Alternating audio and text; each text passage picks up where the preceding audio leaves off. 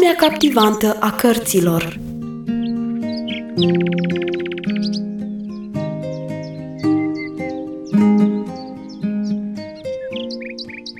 Ruth simte adânc lipsa lui Terry, care acum era plecat acasă, la Domnul.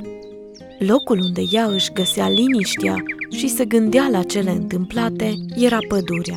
Ea se îndreaptă acum spre pădure, loc în care se întâlnește cu un vechi și bun prieten, care, prin vorbele lui, îi aduce multă mângâiere. Drumul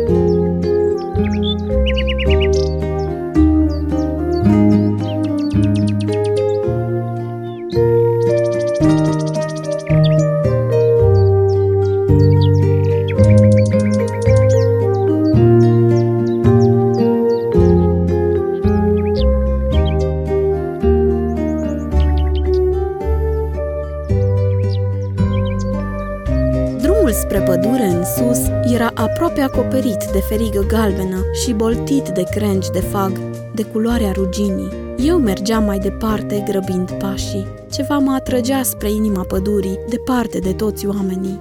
Acolo voiam să mă așez jos și să reflectez asupra atâtor lucruri curioase care s-au întâmplat de la plecarea lui Terry. Când mi se aduse la cunoștință în acea dimineață că Terry a murit în timpul nopții, am plâns amarnic, pentru că îl iubeam, însă n-am simțit nicio frică. Aceasta a venit mai târziu, când m-am aplecat prea jos ca să mă uit în mormântul lui Terry, încât mătușa a trebuit să mă ia de braț ca să mă ducă acasă. Plecaserăm toți de la mormânt, chiar și mama lui Terry. Ceața de octombrie se ridicase, iar ziua era pe sfârșite. Abia puteam suporta gândul că Terry trebuia să zacă în pământul întunecat în care fusese așezat după amiază pe un soare strălucitor. Bietul, bietul Terry, cât de rece trebuie să fie, cât de singur trebuie să se simtă, repetam neîncetat când eram în patul meu și plângeam în hohote. Chiar și Filip era neputincios ca să mă mângâie. În cele din urmă am adormit plângând, fiind epuizată de încordarea zilei. A doua zi, când mătușa Margareta a venit să mă trezească, a observat fața mea palidă și părul încălcit și udat de lacrimi. S-a retras ușor și m-a lăsat să dorm în continuare. Filip s-a sculat și a mers la școală, unchiul Petru la servici, iar mătușa Margareta la lucrul din gospodărie. Soarele era sus pe cer și eu încă dormeam. Când m-am trezit într-un târziu, era timpul pentru masa de prânz. Am sărit îngrozită din pat, căci soarele strălucea deja în partea de nord a grădinii.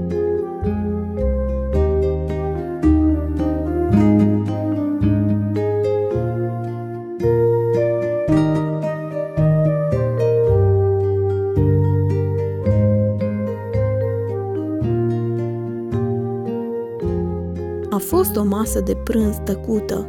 Când am terminat de mâncat, eu am pornit spre pădure.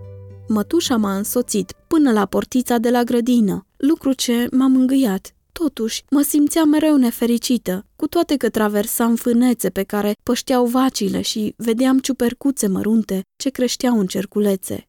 Mergeam mai departe, încotro mă duceau picioarele. Hoinăream fără țintă, pășind peste frunzele umede, despărțind feriga cu picioarele și mă căzneam să uit că l-am lăsat pe Terry singur, în pământ. Nu puteam uita însă, când, în sfârșit, am ajuns într-un luminiș, unde un castan bătrân își întindea ramurile, m-am așezat la rădăcina lui.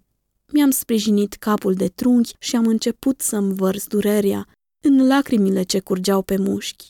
Eram așa de obosită și nefericită că n-am auzit deloc pașii rari și greoi ce se apropiau de mine prin frunzele ce foșneau. Nici nu-i de mirare că m-am speriat când o voce bine cunoscută mi se adresă. Ei, lasă, micuțo, spuse vocea. Dar ce vrea să zic asta? Tu poți să te îmbolnăvești dacă stai așa pe pământul umed. Era domnul Tanner. El se aplecă și își înfășură mantaua sa mare și aspră în jurul meu de parcă eram un mielușel rătăcit. Apoi se așeză și el, la rădăcina castanului, iar eu mă rezemai de el și mi-am înghițit lacrimile. Nu-l văzusem de luni de zile pe domnul Tanner, pentru că între timp fusese în altă parte la lucru. De aceea eram foarte bucuroasă să-l văd. În primul moment, mă întrebai dacă domnul Tanner apare întotdeauna acolo unde este ceva mic și pierdut, dar după aceea mi-am dat seama că era imposibil să știe unde eram eu. M-am uitat la el și l-am întrebat ce face aici în pădure. Venise să taie niște pari cu care voia să repare un gard. În mână ținea un topor pe care îl așeză jos lângă el și mă întrebă care-i pricina lacrimilor mele. Ah, ce bine mi făcea după zbuciumul singuratic să găsesc un om cu care să pot vorbi. Așa că îi povesti bătrânului povestea mea despre Terry și durerile lui, despre tabloul lui, despre felul cum s-a mutat la noi și că nu i-a mers mai bine cu boala. M-am rugat așa cu tărie ca să-i meargă mai bine, am spus eu descurajată, dar n-a folosit la nimic. Dumnezeu n-a ascultat și Terry a murit.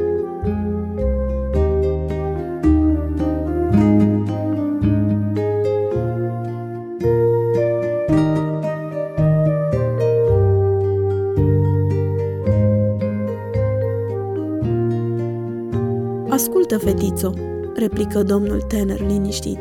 Închipuiește-ți că tu vii la mine și îmi spui Colo jos este o oiță șchioapă, care nu poate sări încoace și încolo ca celelalte oi, pentru că pajiștea este prăpăstioasă și multe pietre ascuțite stau pe ea. Eu aș veni jos, aș lua oița în brațe și aș duce-o pe o altă pășune, unde iarba este fragedă, iar pământul neted. Mi-ai reproșa că nu te-am ascultat?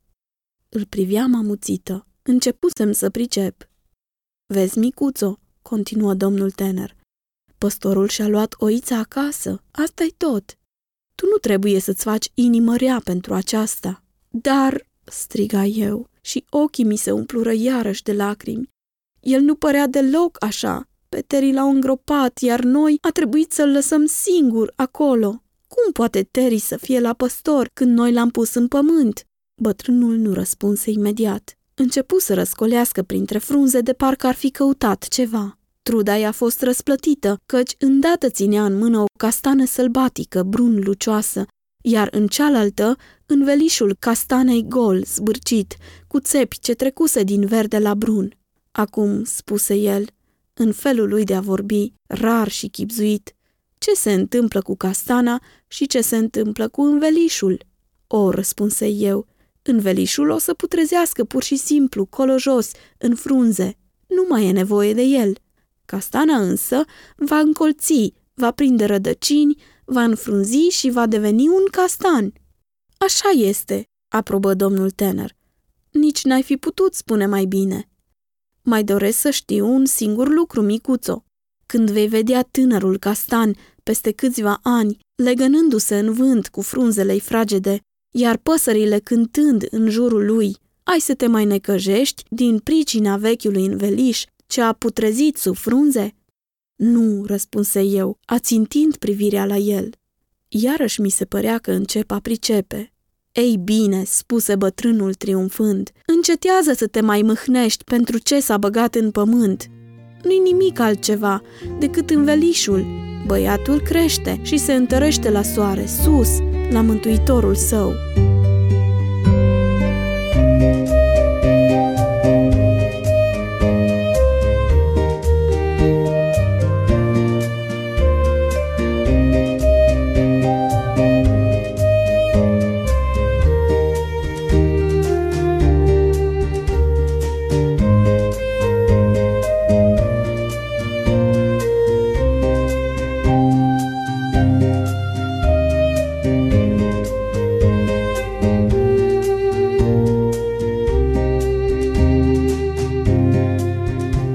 Música